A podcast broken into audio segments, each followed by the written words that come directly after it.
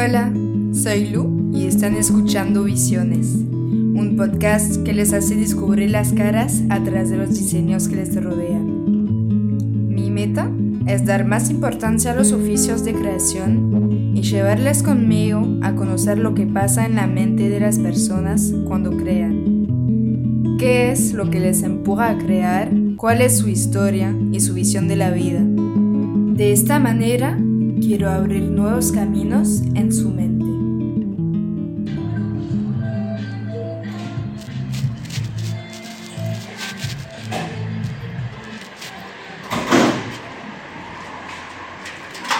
Hola, ¿qué tal? Bueno, ¿puedo andar con la bici? ¿Sí? ¿Qué tal? Bien, ¿vos? Perdón, que al final llegué justito. ¿De dónde venís? Ahora muy bien. Gracias. Sí, me encantaría hablar en francés, pero se me complica. ¿Sabes decir hola? Sí. No, esa es gracias. Ah, gracias. Hola es bonjour. Ah, bonjour. Hoy vamos a escuchar a Diego Martínez, Ojos con Patas. Ojos con Patas o Diego Martínez, dos nombres, dos entidades, pero una persona. Él ensambla formas de papel para realizar esculturas orgánicas y animales. Se inspira de lo que observa y deja su mano seguir. Que sea en el papel o de papel, sus diseños bailan con el viento para insuflar vida. Hola Diego. Hola, ¿cómo estás? Preséntate de la manera que quieres. Ok, soy Diego Martínez, artista visual, recibido de diseñador gráfico. Y bueno, estoy con el tema de los papeles, con el arte en papel. Tengo 44 años.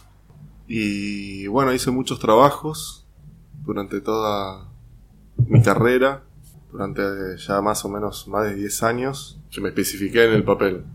Pero bueno, generalmente... Vamos a hablar del camino antes. Claro, sí. Entonces, mi primera pregunta es acerca de tu infancia y si ya durante tu infancia eras creativo. Sí, según mi mamá, o sea, tenía como un lado creativo por el tema de... Siempre estaba haciendo cosas con las manos. Y ella fue como el motor y la inspiración que empezó como a motivarme, ¿viste? Tipo, no sé, empezar con collage, dibujar. ¿Ya hacías collage? Sí. ¿De chiquito? Sí. Sí, mi mamá me ayudaba a cortar figuras, yo las iba pegando... Y eso me quedó bastante marcado después con los años que vinieron. Y ya desde primer grado hasta séptimo grado teníamos dibujo, pintura y actividades prácticas. Es como que eran mi fuerte. Sí. ¿Y qué hacías? ¿Qué estilo hacías a este momento de chiquito?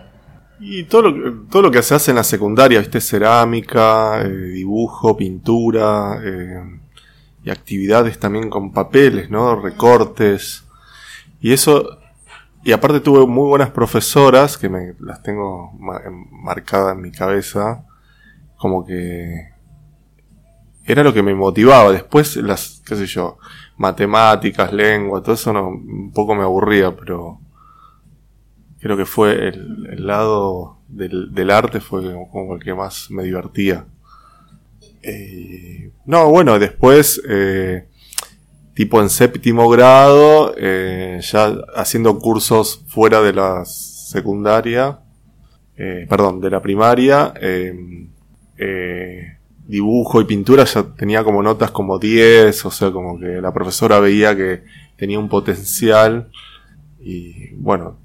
Después cuando terminé la primaria y la secundaria ya empecé a hacer cursos más intensivos, ¿viste? De pintura. Sí. ¿Y cuál tipo era? ¿Pintura realista como tradicional? Sí, la pintura que te enseñan a dibujar, por ejemplo, objetos, naturalezas muertas, paisajes, ¿viste? Muy clásico. Sí. Después me metí en el en la secundaria me metí con arquitectura, para tener una formación, porque estaba indeciso si quería ser arquitecto, sí, o trabajar de arte. Hice todo lo contrario, me metí en medicina, nada que ver. ¿Por qué cambiaste así? Y fue un momento medio confuso de mi vida. O sea, por un lado me apasionaba lo que era el dibujo y la pintura. Mis viejos querían una universidad y eso me confundió un poco. Querían que siga una carrera universitaria tradicional. Pero bueno, nada, después obviamente abandoné y empecé diseño gráfico, que era una carrera que me gustaba y tenía como una salida laboral en ese momento. La ejercí, pero bueno, en realidad me fui derivando al arte.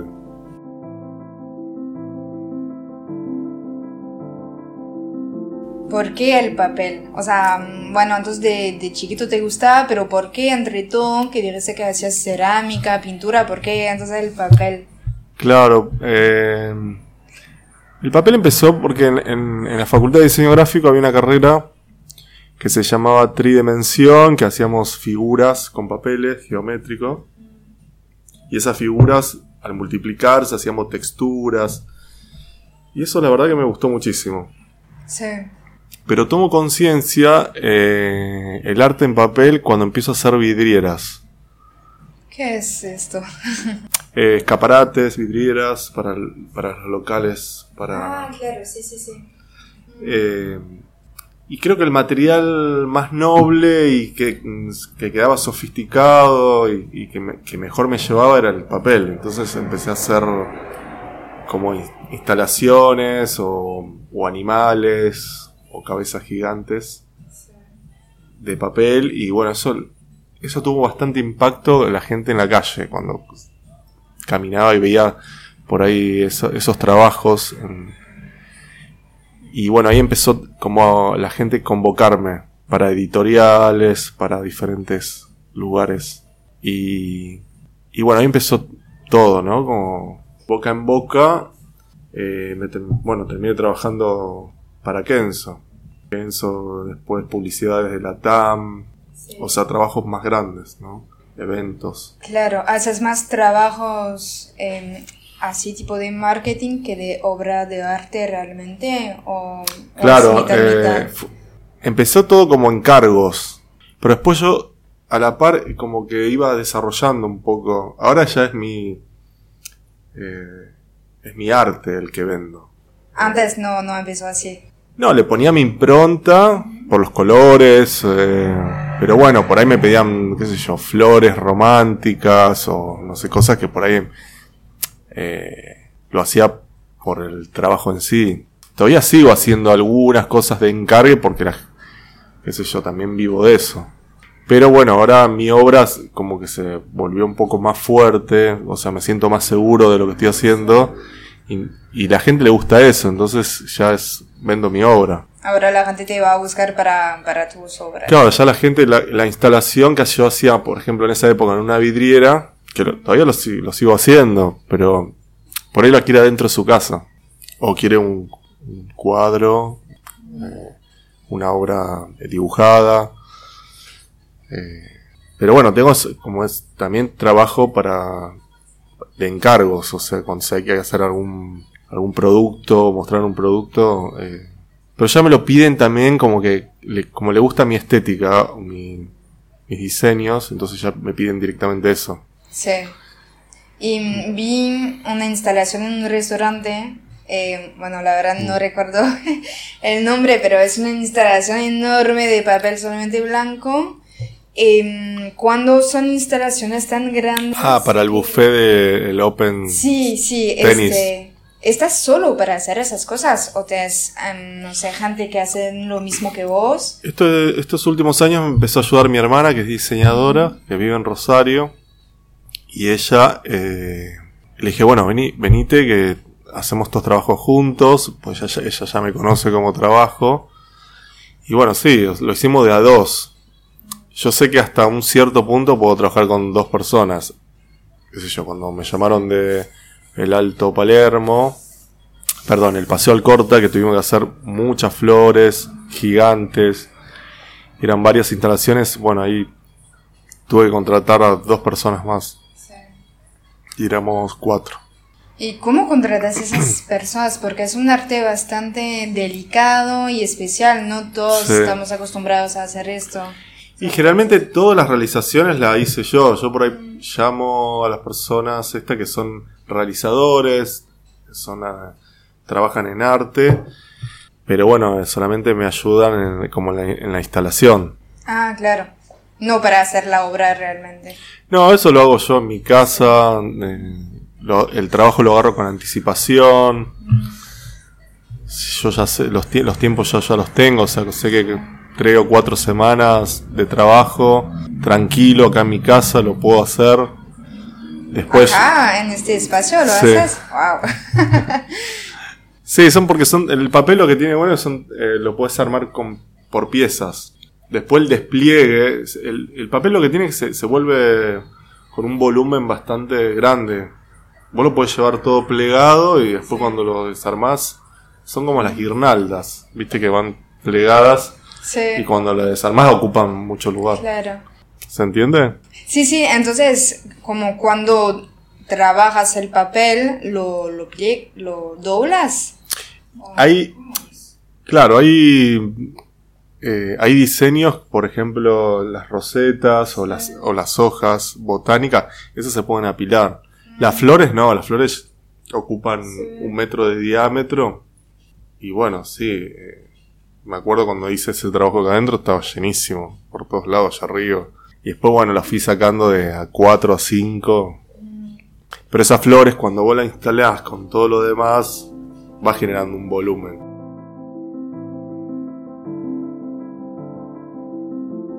¿Por qué ojos con patas? Todo el mundo me pregunta. No, cuando creé yo el perfil, o sea, antes Instagram no era lo que es hoy.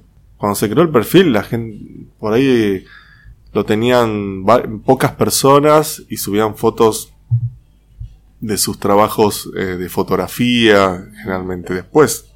Bueno, y a mí no sabía qué ponerle y como era un perfil que lo iba a usar mientras voy caminando y observando, decidí ponerle así, como ojos con patas. ¿No es tu nombre de artista? Ahora sí. Ahora sí, pero no empezó así.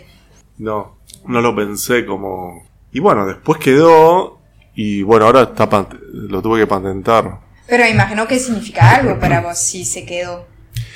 Significa que es amigable, es como que la gente también tiene buena repercusión el nombre. Significa también... que pues yo también soy bastante observador, mido 1,90 m más o menos, entonces por las patas. No sé, me pareció gracioso en ese momento y no quería poner mi nombre, está puesto mi nombre, pero quería que la búsqueda sea por ojos con patas. Y quedó así. Después me daba lástima cambiarme de nombre. Es que está muy bueno. Porque ya claro, es como gracioso. Y como las que tuve buena repercusión con el nombre, entonces dije, bueno, ya está, quedó la marca. Y ya empecé a flashear que tenía miedo que me la saquen, que entonces yo la patenté. Porque, siempre hay alguien que lo puede tomar el nombre. Así que, no, nada de eso.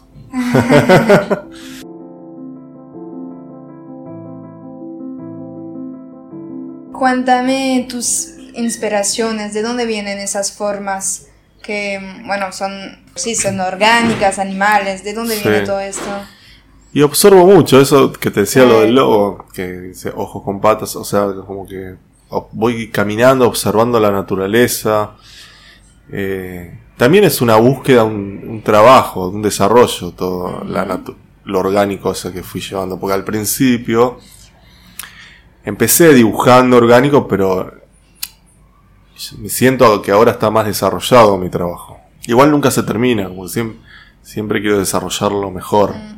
Ahora estoy en esta instancia que bueno, está gustando mucho también el tema de las obras. Sí. Y me entusiasma eso. Entonces, como mi inspiración, bueno, es todo. Las plantas, las formas más que nada. Porque por ahí hay formas que no es nada. Es como voy trabajándolo orgánicamente. No es que pienso, no, acá voy a dibujar tal cosa. Yo voy dibujando, después eso se va transformando en otras cosas y así va evolucionando la obra. Claro. Sí, es lo que iba a decir, por ejemplo, esas, no sé si son nuevas, pero esas obras atrás sí. tuyo, no es que representan algo, o capaz que sí, pero no son más de una planta, es algo orgánico, se siente que es orgánico, pero no se sabe realmente lo que es. Mi primera muestra se llamó híbrido, porque es como una especie de vegetal con animal, porque algunas plantas parecen víboras, o un animal, no sé. También me gusta mezclarlo con cuerpos, que en algunos dibujos tienen el cuerpo de algún hombre. También me inspira mucho el tema de la historia del arte, que yo desde los griegos, siempre estoy buscando o estudiando ahí algo. Pero bueno, tendré que poner más a dibujar. Voy dibujando cuando me inspiro y tendría que ser como un trabajo que todos los días tenés que levantarte y desarrollar el trabajo mucho mejor. Cuando dices dibujar, o sea, dibujas, ¿no? Para tus obras. Sí, pero tendría que ser mucho más constante. Sí, te gustaría desarrollar este lado. No, lo que pasa es que también tengo lo de papel y entonces los encargos. Hay semanas que me encargan cosas de papel y entonces estoy como enfocalizado en eso. Claro. Por eso esto de la cuarentena me vino bárbaro porque focalicé mucho más en el dibujo. Sí. ¿Y descubriste nuevas cosas? Sí. ¿Sí? Sí, estuvo buenísimo. Y formas. Esto te decía que me compré un libro de la historia griega. Uh-huh. Y fui como observando también las esculturas, las formas de cómo ellos esculpían esas estatuas. No sé, un poco, como voy mirando todo un poco, ¿no? Como, buscando nuevas formas. Sí, no sé, me parece entonces que estás muy atraído por lo vivo, en realidad, para lo sí. que vive, como las plantas, los cuerpos, las cosas redondas, qué sé yo. Sí, no tiene nada de muerte mi arte. Viste claro. que hay artistas que están más influenciados con la muerte sí. y hacen cosas oscuras. Sí, sí, sí. Lo mío es más alegre, más vivo, más, claro. más luz.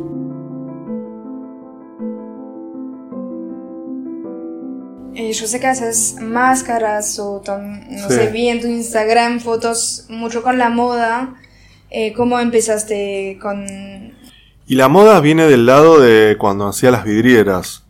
Ahí me fui metiendo. Porque ahí estas máscaras que yo hago... En esa época también hacía máscaras, cabezas de animales. Editoriales y marcas de moda me encargan a veces estas realizaciones. Para alguna campaña, para darle color a un... Empezó por pedidos entonces. Sí. sí.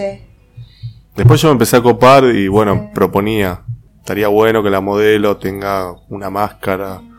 Que hasta actualmente sigue pasando. El otro día hicieron unas fotos acá en casa y bueno, terminaron usando algunas máscaras que tengo acá. Y eso, qué sé yo, le da una nota de color a la revista, qué sé yo. Ahora las producciones buscan el arte también. Y hay algo también en el hecho que se esconde la persona atrás o la cara de la persona. ¿Hay algo con esto o no? A mí no sé por qué siempre me gustaron las máscaras. Mm. Esto de... No hay un pensamiento así. Sí, obviamente investigué bastante el tema de las máscaras indígenas, de algunas tribus africanas sí. Y bueno, la hago a mi manera, inspirada también un poco en no sé, en Japón, no sé, como en algún anime. Claro, cuando digo esconder la cara puede ser también transformar la identidad de la persona. Sí, eso me copa. Alguien, o sea, ser otra persona. Sí, sí, me copa. Sí. Le hace como... Tiene algo las máscaras, no sé. Como ser quien capaz queremos ser sin ver atrás, no sé.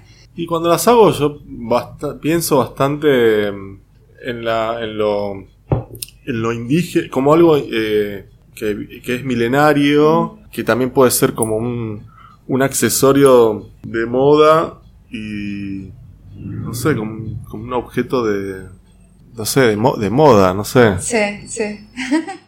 Bueno, pero claro, al final una máscara es igual que la ropa te transforma, o sea, para ser la persona que quieres ser, bueno, una máscara puede ser lo mismo también. Como claro, sí. No, si te pones a analizar y ir más profundo, puedes sacar un montón de... No, yo no lo pensé tanto así, o sea... No, claro, eso es mi pregunta, es que si pensaste en todo esto o si solamente seguiste algo que te gustaba. Me imagino yo cómo me pondría yo... Para ir a una fiesta o algo, entonces me imagino eso.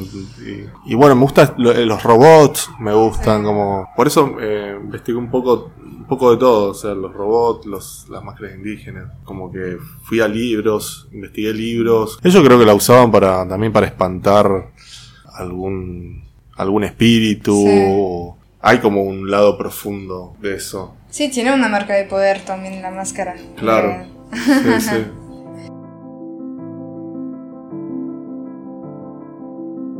Cambiamos un poco de tema y si me puedes contar un poco las etapas para hacer esas creaciones de papel. ¿Cómo se hacen? ¿El desarrollo de una obra? Sí. Bueno, te puedo contar lo que hice en Uruguay, que es bastante grande. No, bueno, uno... Primero yo lo que hago es como un dibujo, tomo referencias también de algunas cosas que hay en internet... Siempre me inspiro en la moda también.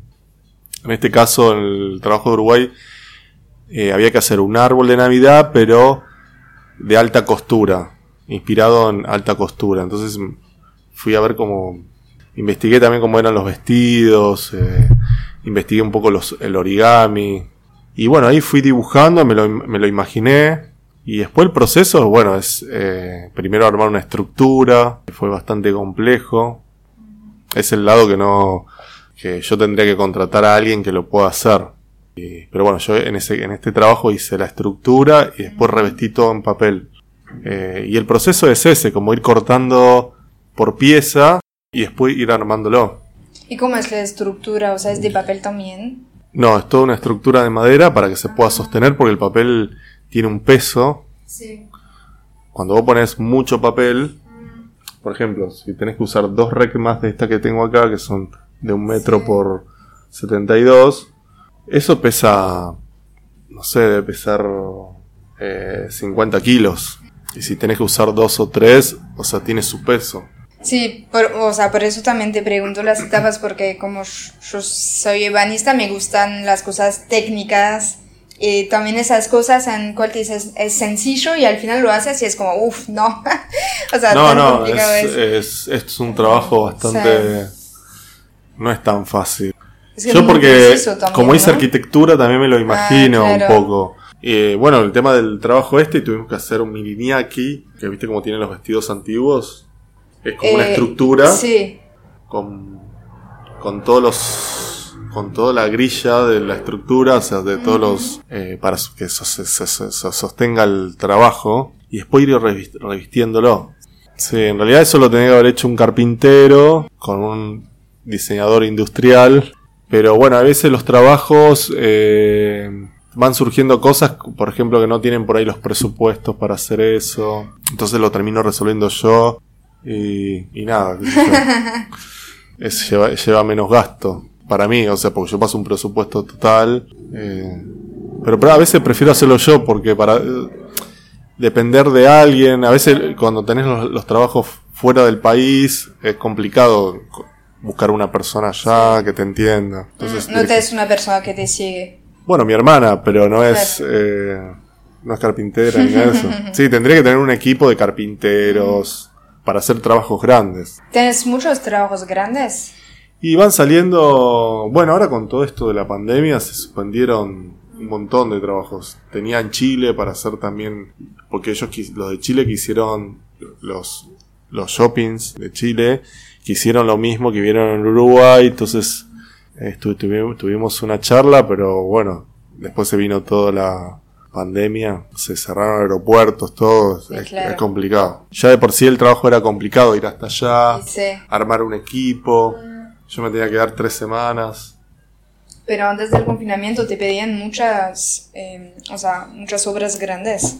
Y me pidieron estos los de Chile, tuve una que no se hizo, la de el Alvear, y tenía un cumpleaños de 15 también que quería... Mirá. Te piden eso para cumpleaños. Sí, sí. Qué lindo. Sí, los eventos, casamientos, que los decoradores piden específicamente cosas puntuales en papel. Sí,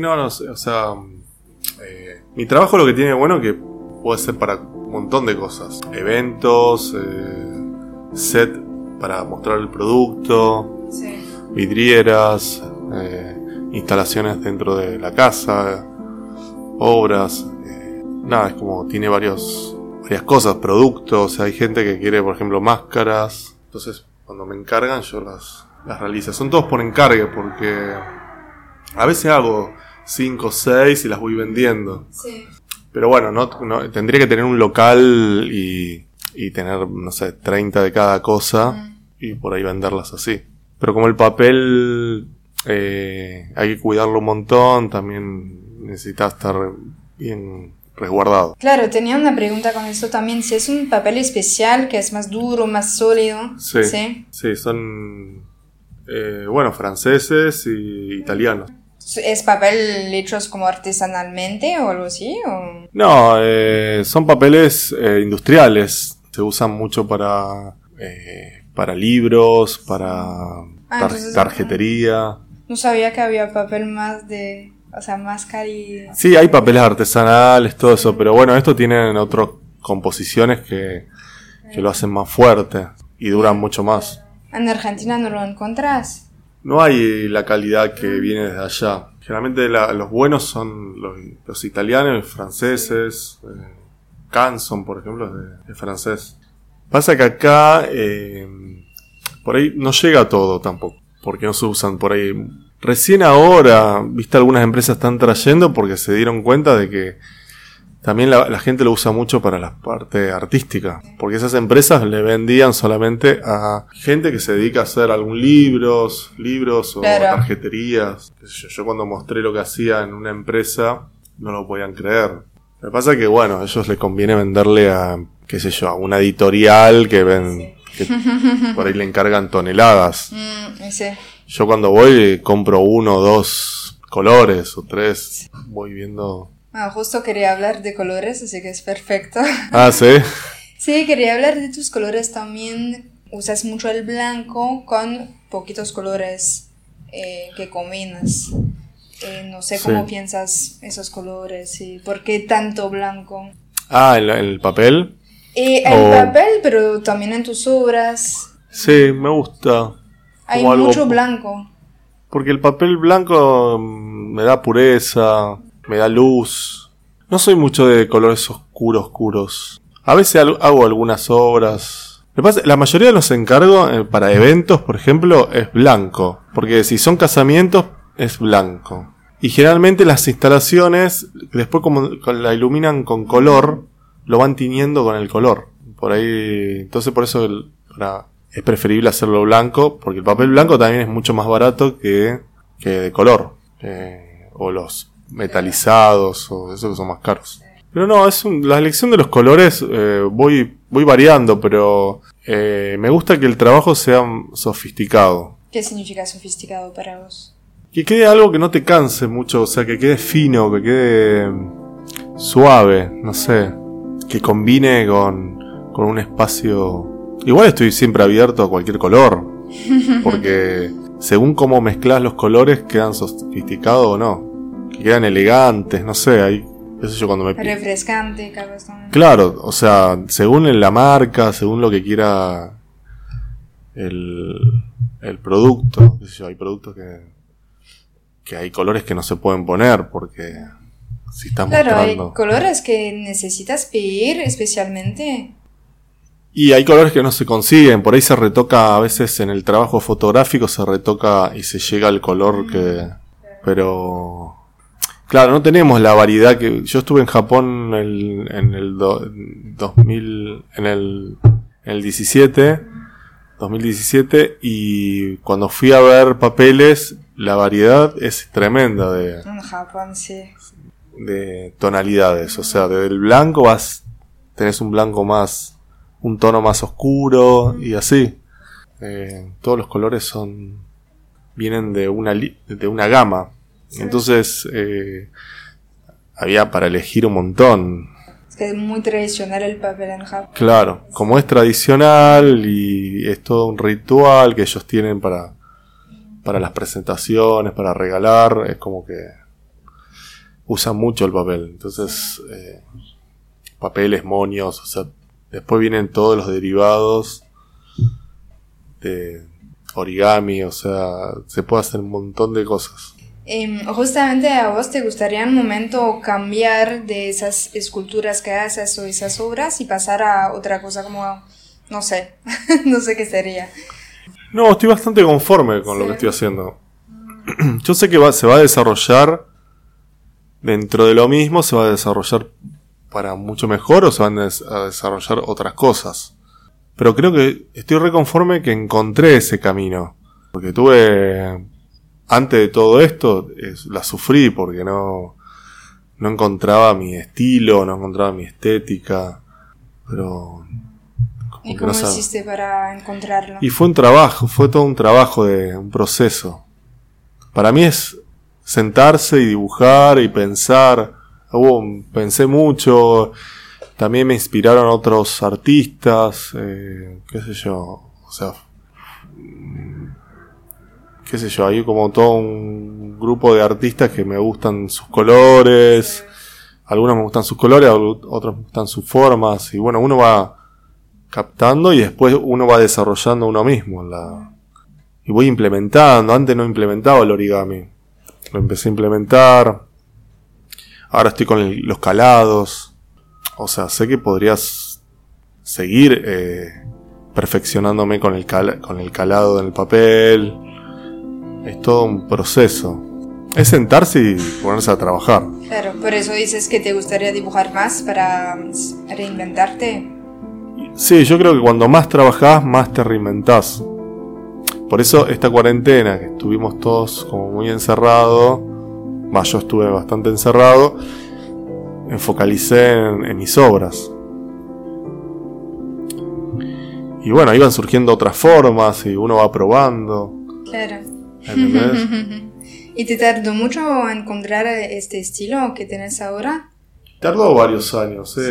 Porque yo antes trabajaba de otra cosa. Entonces esa energía que ponían en el otro trabajo no lo podía... Sí. No la ponía en mi obra. Claro. ¿De cuál trabajo hablas? Yo cuando vine de Rosario a Buenos Aires, trabajé en marcas de ropa. Marcas. Como vendedor, como encargado. Como estaba a cargo de los locales. Entonces como que toda esa energía la ponía ahí. Después llegaba a mi casa cansado. O sea, no tenía muchas ganas de ponerme a dibujar. Porque es un trabajo bastante... Ponerse a dibujar te lleva por ahí todo un día. Yo a veces estoy todo un día y no hice nada. Es como que hice algunas formas. Se va desarrollando durante la semana. Después cuando vos te sentás al otro día y volvés a retomar todo lo que hiciste el primer día. Y así. Es cuestión de trabajo. ¿Y qué hizo? ¿Qué dejaste entonces este trabajo con la ropa para realmente... Y llegó un momento que a uno le cae la ficha y dice, bueno, o me dedico, tengo que tomar una decisión. O sigo trabajando en un local o me dedico 100% al dibujo. Y bueno, por eso, para subsistir, o sea, para que tener más ingresos, empecé a hacer vidrieras, todo relacionado a lo creativo, no solamente... No me encerré en el dibujo. Dibujaba, hacía vidrieras, ambientaba eventos, y así.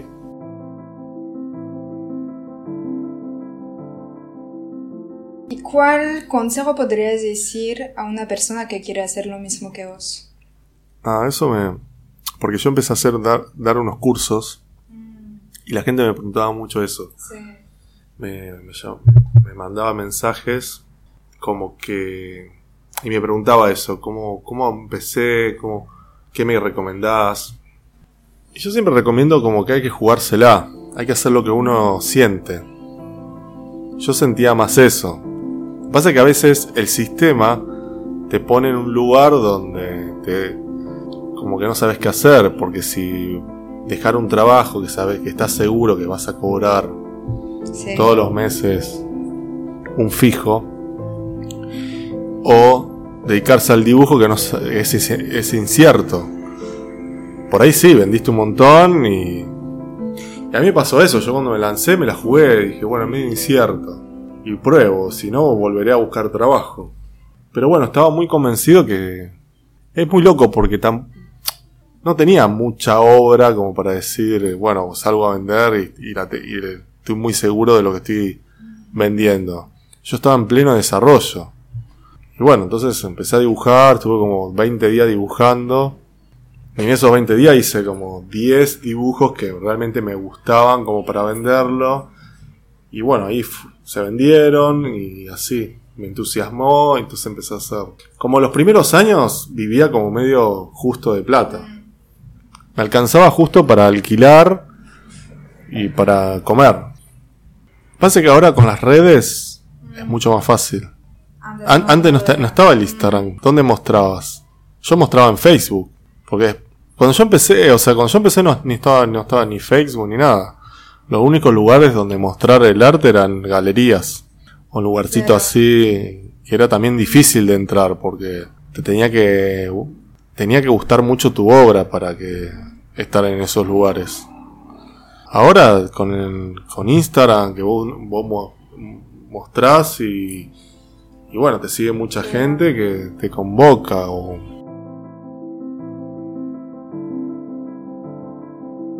Vos decís que en el diseño hay más seguridad.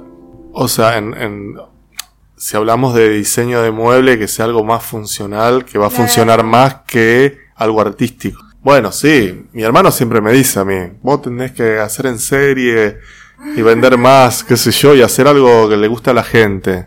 Claro. Digo, no, yo hago lo que me gusta a mí, y la gente que me selecciona es la gente que le gusta lo que yo hago. Yo podría hacer, qué sé yo, no sé, copiar lo que hizo Andy Warhol y hacerlo en serie. Sé que lo voy a vender porque eso ya está implementado, pero se lo voy a vender a gente por ahí que no entiende de arte, solamente algo como para decorativo.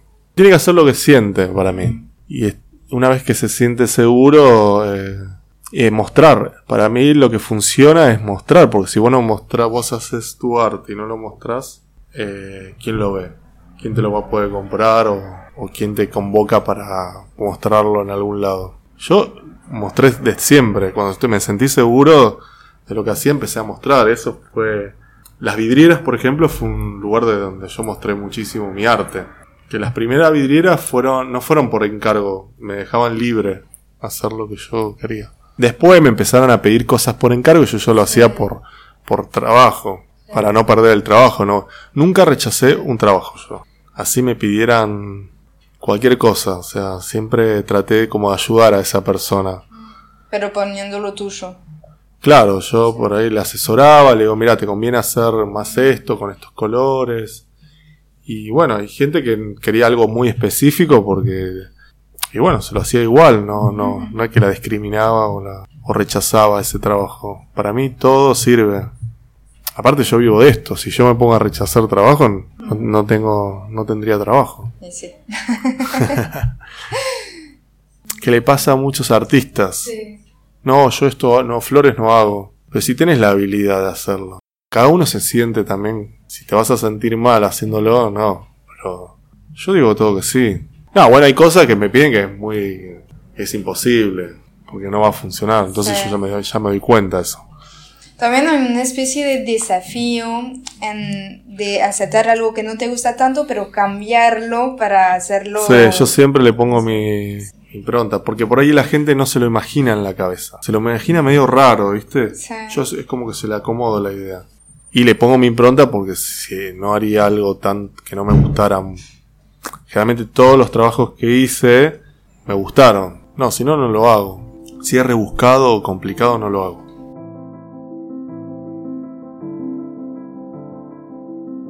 ¿Tienes proyectos? Bueno, sí, estaba esto de Chile que sí. me entusiasmaba, no sé qué va a pasar, no sé si se va a reactivar o este año ya... Esto era para fin de año. Sí, van saliendo proyectos, ahora estamos en plena temporada, que las marcas me llaman, bueno, algunas voy haciendo, a otras no se dan por los presupuestos, qué sé yo. Sí. Pero bueno, hay bastante convocatoria, que está bueno eso, que la gente te tenga en cuenta. Pasa que bueno, hay gente que por ahí no sabe que se pensaba que era otra cosa, salía mucho menos. Son trabajos que son artesanales. Y estamos pasando por un momento bastante particular también, ¿viste? Hay una crisis. Hay un sector que no tanto, pero sí, hay crisis. Entonces van reduciendo todos los gastos y lo que más cartan es el arte. Sí, podría hacer todo lo que quieras, si tienes todos los poderes, no sé. ¿Y qué te gustaría hacer? ¿Como que en mi trabajo? O en general? Lo que quieras. En tu trabajo profesional, personal. Si tendría todos los poderes, ¿qué tipo de poder así? ¿Como creativos? Como, es que sí... No sé, o sea, no parar su imaginación en las cosas. Ah, viajar, sí. Quiero, no sé. Y bueno, este año quería. Lo quiero hacer, pero no puedo. Y bueno, ahora no se puede, pero tendría ganas de recorrer todo el Mediterráneo, ir por Grecia, todo eso, exponer afuera, hacer algo afuera, estar más en contacto con la naturaleza, me gustaría. Que bueno, estoy acá en medio de la ciudad. Por eso tengo el departamento este que pude conseguir, que por lo menos la veo. Que es una vista muy linda con el parque, sí. Sí. Pero a veces me dan ganas como salir de la ciudad. Irme a un campo, estar tranquilo. Sí. Pero bueno, nada, estamos... No es imposible, eso se puede hacer. Pero si tendría esos poderes, lo haría ahora. Claro.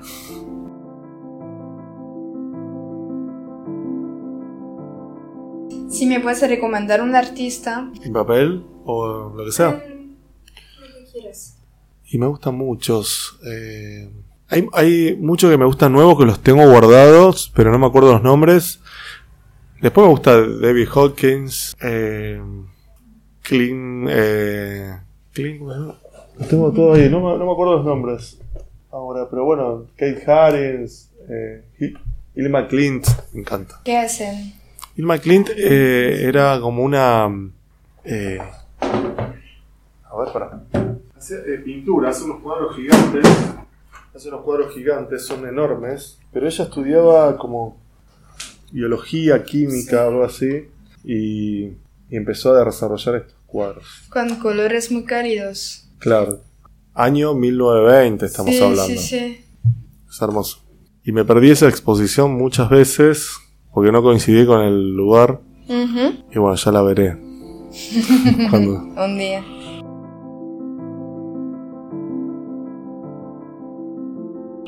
¿Qué significa la creación para vos y qué representa en tu vida? La creación significa bastante. No podría vivir si no creo algo. Tengo que estar, mi cabeza tiene que estar creando. Significa... estar bien emocionalmente, significa paz, no sé, eso me significa crear. Y después la otra pregunta me dijiste... No, sí, ¿qué significa la creación para vos y qué representa en tu vida? Y representa un montón. Como que representa una gran parte de mi vida, porque yo desde que me levanto hasta que me voy a dormir estoy todo el tiempo... Es mi obra. Y eso me lo dice la gente. Como que cuando ven mi obra dicen, esto lo hizo Diego. Porque yo soy 100% de eso. No sé, todo lo que me gusta está relacionado con mi obra también. Sí. ¿Como tu obra hace parte de vos? ¿Sería y eso? Sí, es parte mía. Sí. Son como hijos, ¿viste? Lo vi. Claro. Cuando lo vendo, me da lástima venderlo. Bueno, no lo voy a ver más. Eso es lo que siento, ¿no? Sí, sí, es eso. O sea, estoy 100% con... No es que corto, digo, no, tengo como otra vida que no quiero que se relacione con esto, ¿entendés? Claro. Es 100%, de sí. Que me siento... No sé, estoy todo... Mi cabeza funciona todo el tiempo pensando qué puedo hacer con respecto a mi obra. O a mi marca, qué sé yo, a mis cosas. O sea, siempre estoy inventando algo. No, eso, como que... Eso es Ojos con Patas.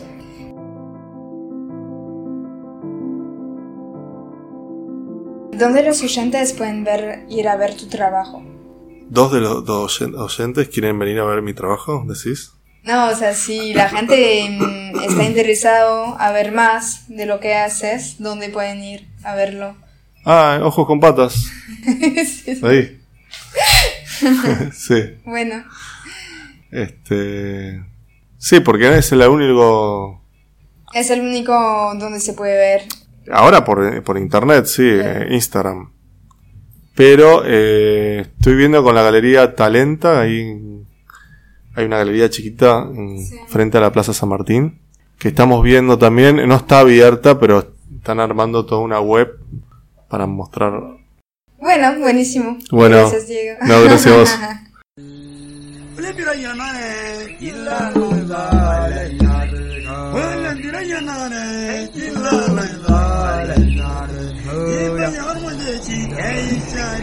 a vos.